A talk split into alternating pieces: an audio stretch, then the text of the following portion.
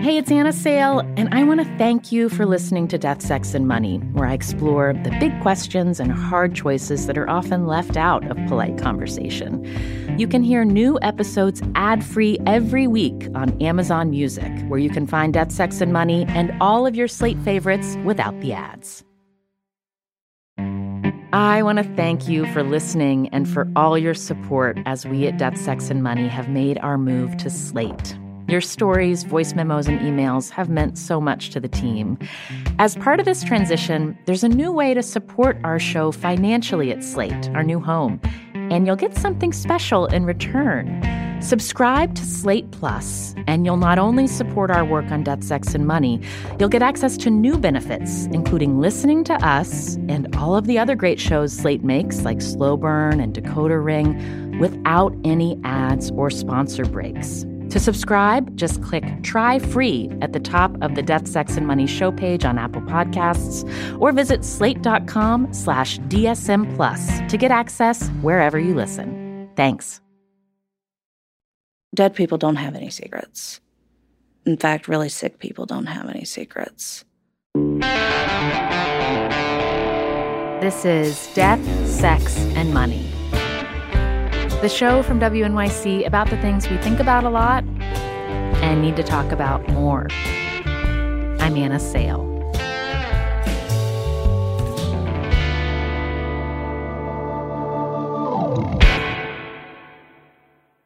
The first few texts that came to my husband's phone were just kind of confusing. And then it became more insistent. Where are you? Why are you not responding to me? This is Amanda. That's not her real name. She first told us this in an email, but asked us to change all the names in this story to protect her family. I did a internet search for the number, realized I knew who it was. I wrote back and said, "This is Sam's wife. He can't respond to you now. He's in the hospital. Please don't text anymore. And at what point was that in, in Sam's coma? He'd been in the hospital at that point for maybe three days. I talked with Amanda where she works on the East Coast. She's in her 40s now. She was 27 when she got married to her husband, who was several years older. He was the most interesting person that I had ever met.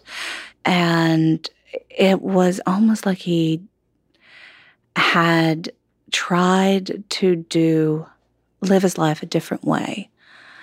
And that was incredibly attractive for someone like me who grew up as part of a you know nuclear family with you know Sunday school and you know vacation to the shore and everything was very routine and I was just enchanted by that.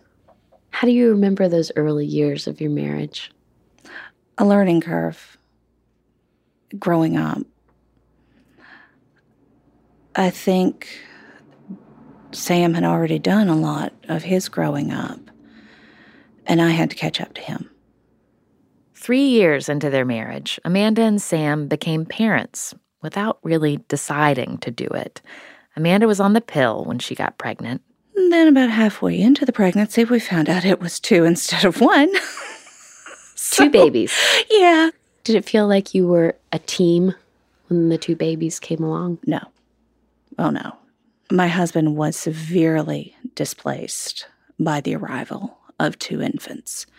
And I remember at one point the children could not have been much more than a month old. They're both screaming their heads off, and I am trying to nurse one and give the other one a bottle. And my husband was upset about something, and I raised my voice in like the harshest tone I had ever used with him and said, These are the children they cannot take care of themselves. You are an adult. You're going to have to handle this yourself. You still get a, a kind of indignant look on your face when you think back to that moment. Not surprised. That was pretty indignant. Were you angry at him? Yeah. I was angry with him for not knowing what to do, for not knowing how to help me. And it was about this time that I realized he doesn't know how to help me. And then it became, I don't think he can help me. I'm always going to be the stronger one here. So that's quite a shift from how you saw him when you fell in love. Right.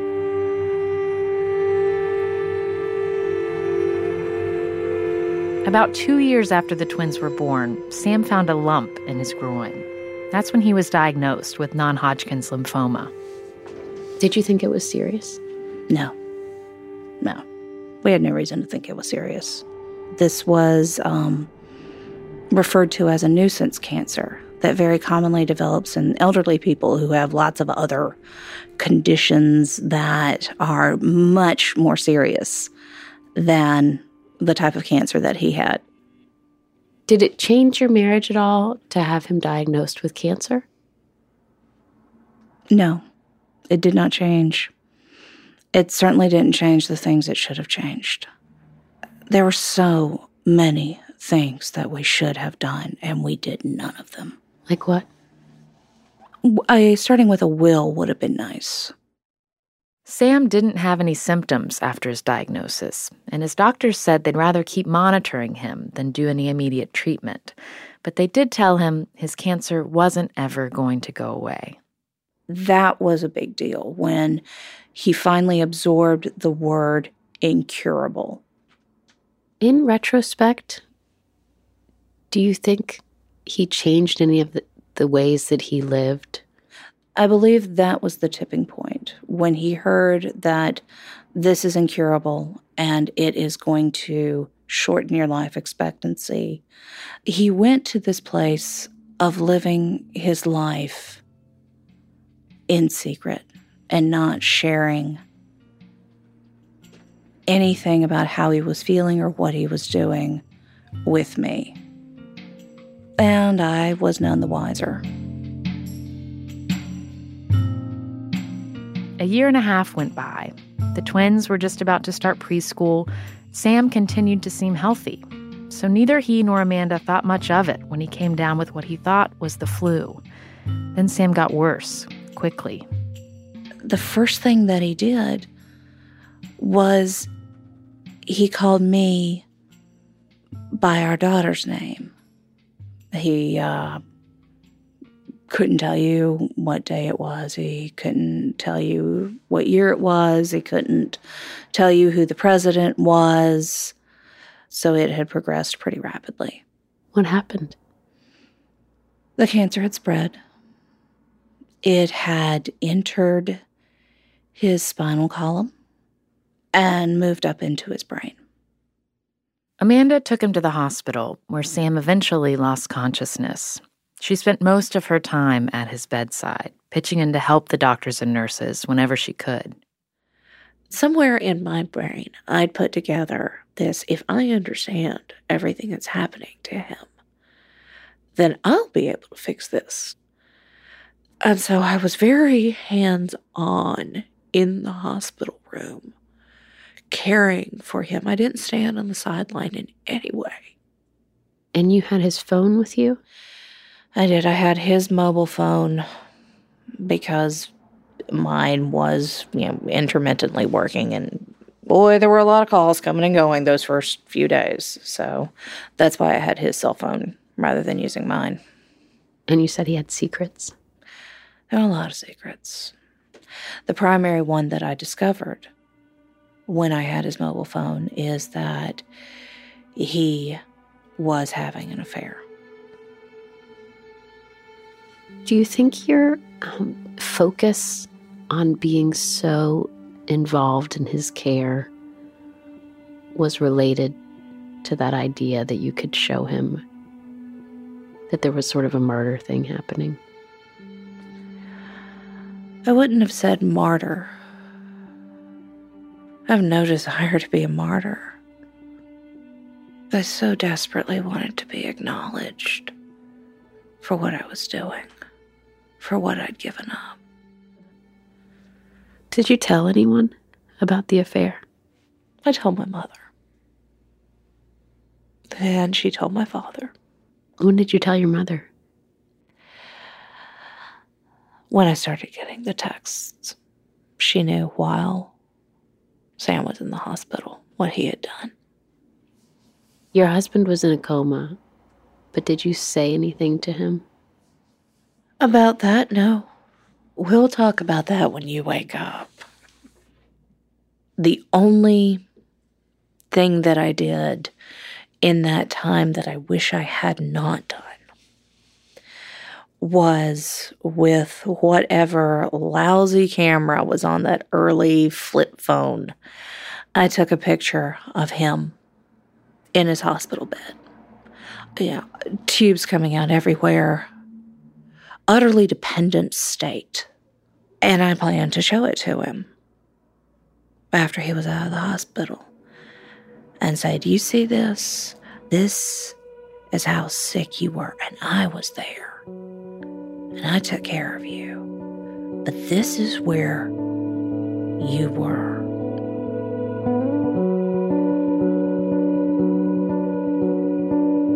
But Amanda never got to show Sam that picture. He died less than two weeks later. Coming up, how Amanda mourned her husband while confronting the fallout from his secrets.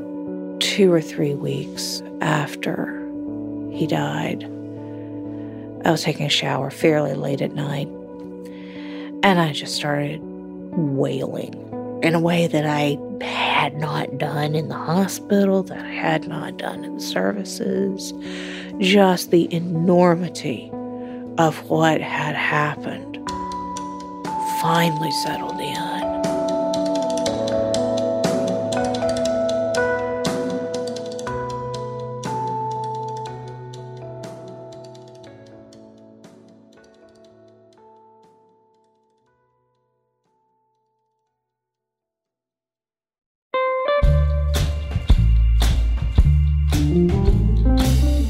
Last week on the show, we shared your stories about infertility, and we asked you to send in your suggestions for things that have helped you if you've gone through infertility in the past or are dealing with it now.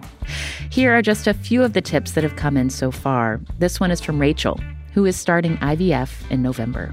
One thing that has really helped me through this process is a subreddit called Trolling for a Baby. People post funny gifs that tend to be on the darker or more crass side, but they perfectly highlight some of the darker, more bitter thoughts you have going through this. Another listener, Megan, already gave birth to one child, but she's struggling to get pregnant again. I lean on this quote that says, There's no need to rush. What is meant for you always arrives on time. I literally have it on a post it note next to my desk, and I look at it anytime I'm just feeling overwhelmed or doubtful about this process. And I know this second baby will be here someday, and I'm just really tired of waiting. And we heard from Roxanne, who went through breast cancer treatment and was told she couldn't have kids and decided to adopt instead. I nearly had a breakdown, uh, waiting and wondering and being, you know, just not knowing uh, if we were ever going to get picked to uh, adopt. And um, everyone told me, just get a hobby. So I did. I asked my husband for um, uh, a Christmas gift of um, pottery lessons. Well, um, fast forward, uh, now my kid is four years old. She is adopted. Um, and I'm now a professional potter. We are still collecting your suggestions for an audio infertility survival guide that we are building. We've mostly heard from women so far, so everyone else, please feel free to send in your tips if you've been impacted by infertility too. Record a voice memo about what's helped you through it. Maybe it's something you read, something you listened to, a mantra that you repeated. Email that voice memo to us at deathsexmoney at wnyc.org.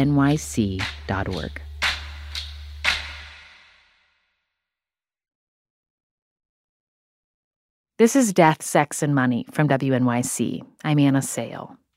After Amanda's husband died, rapidly and unexpectedly, she was left with her two children and the knowledge that her husband had been sleeping with someone else. What was that like in the days in first weeks after his death when people are offering their condolences and saying nice things about your husband who's just died. Oh, Lord, it is so hard. It is so awful. It's awful. It's awful. It's awful. Because you have to maintain the illusion and just because somebody's dead doesn't mean they're a saint, except in this case, my husband really was like very well liked and, you know, was like the go to guy to get things done. And he was this lively, engaging person, and everybody really liked him. So you had loads of people who were genuinely torn up and so sad that he was gone and wanted to share this with me. Because now you've got to be this plate for everybody else's feelings about your dead husband. You don't get around to your feelings until maybe a year or two after the funeral. Did a wave of of anger about the affair hit you after his death? Yeah, things got really messy after that. Things were really bad. The anger I had was primarily directed towards the woman he'd had the affair with. Why do you think? Well, you can't blame the dead guy. So I wanted her to hurt. Because, oh my gosh, this hurt that I was now enduring, having to bury him and having to raise our children without him. Oh, I wanted her to know what that was like. Did you have any interaction with her? No, no. I had maybe a few crackpot schemes to extract revenge, but nothing that ever would have made any sense. So I never acted on anything.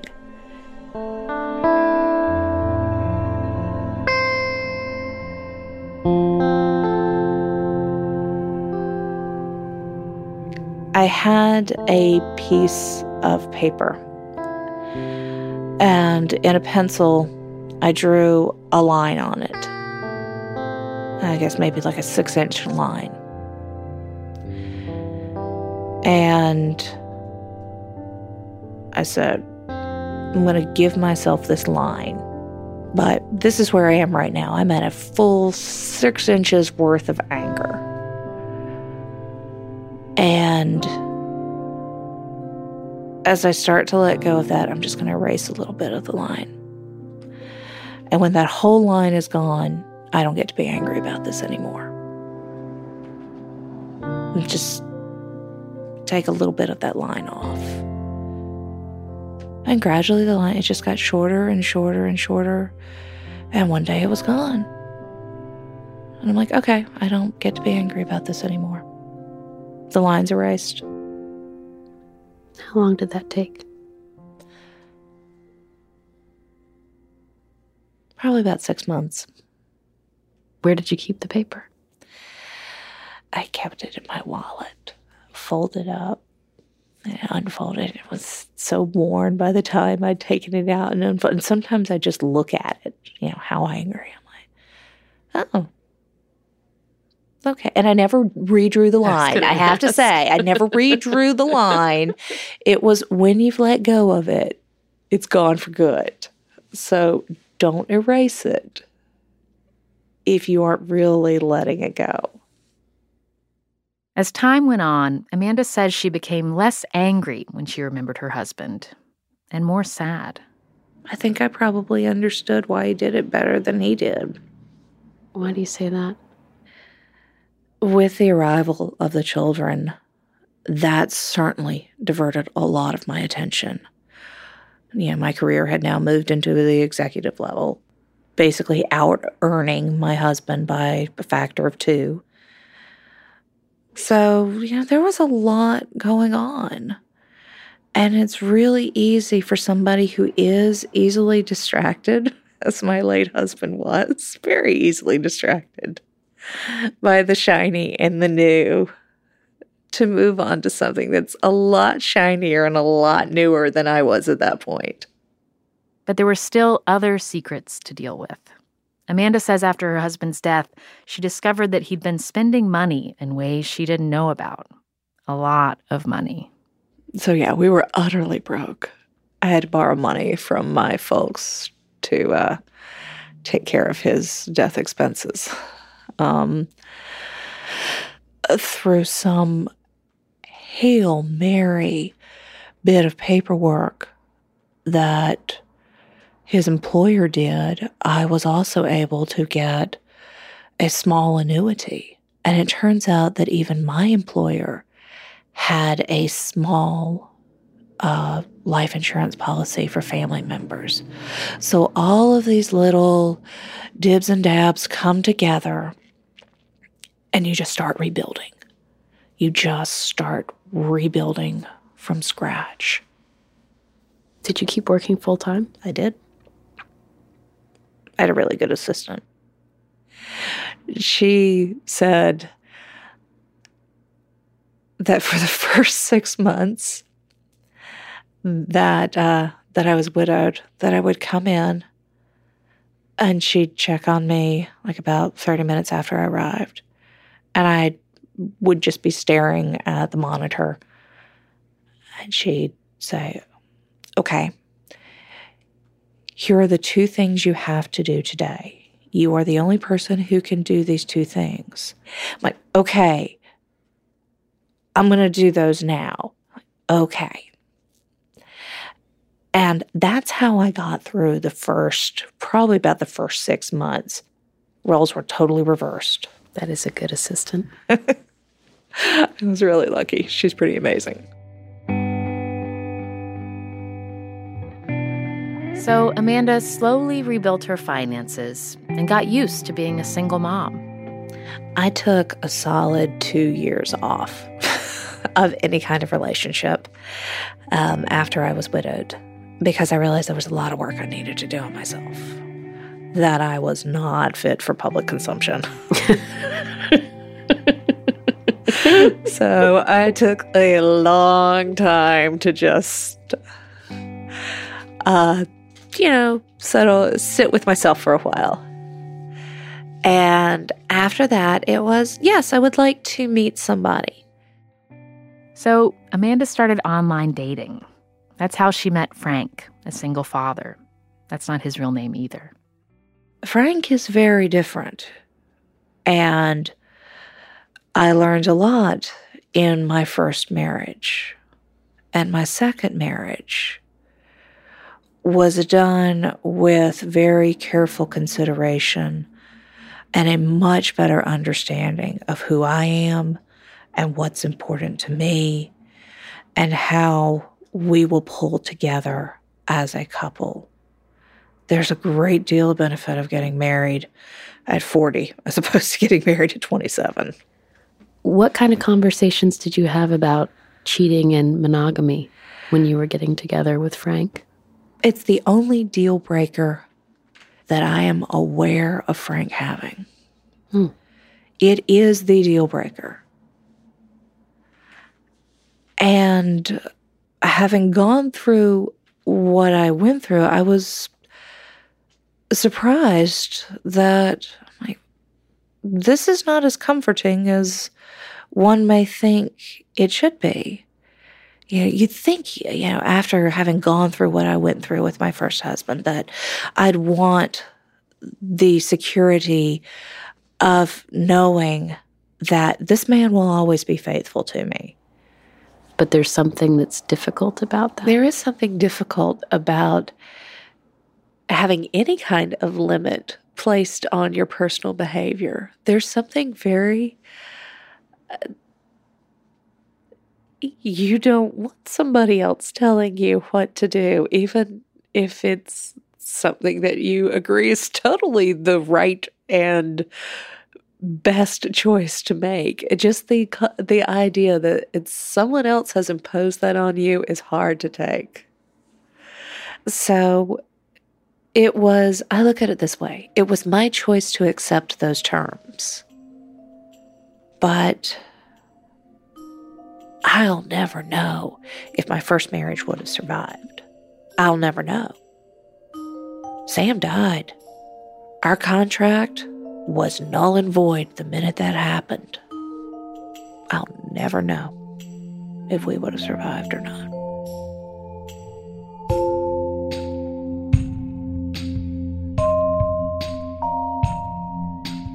It's been five years since Amanda shared this story with us, and she reached out recently to tell us that she'd lost someone else close to her her dad. She was there by his side when he died in September from dementia. So when people tell me that they're sorry, my father is dead, this time I can thank them honestly. I'm not brooding about the larger ramifications that his death is going to have on my life. He was my dad, and he launched me into the world many decades ago. Greatest loss is that even though he'd already launched me, he circled back when Sam died. And he picked me up again and he dusted me off and he propped me up and said, You can do this. And when I mumbled that I, you know, I didn't think I could, he simply said, Well, you don't have much choice. You're going to get through this. I didn't raise a daughter who walked away from something just because it got hard. So my dad basically saved my life. And there is no one left who will ever do that for me again.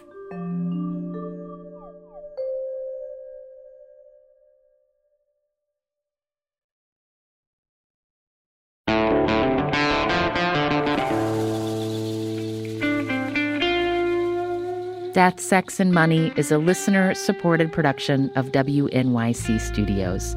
Our team includes Katie Bishop, Annabelle Bacon, Afi Yellow Duke, Emily Botein, and Andrew Dunn. Special thanks to Chester Jesus Soria, Hannah McCarthy, and Rick Kwan for their work on this episode. The Reverend John DeLore and Steve Lewis wrote our theme music.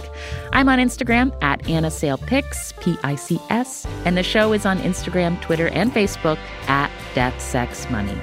If you are not signed up for our weekly newsletter, make sure you subscribe. We send out a weekly email with a note from me, listener letters from our inbox, and updates about what we're working on behind the scenes. Sign up at deathsexmoney.org. Do you think you will ever tell your children about your husband's affair? I don't know. Children grow up to become adults they're not always children, and they become much more capable of understanding that their parents are people too. For now, we still maintain Daddy was a wonderful person who loved you very much. Because that part isn't a lie. I'm Anna Sale, and this is Death, Sex, and Money from WNYC.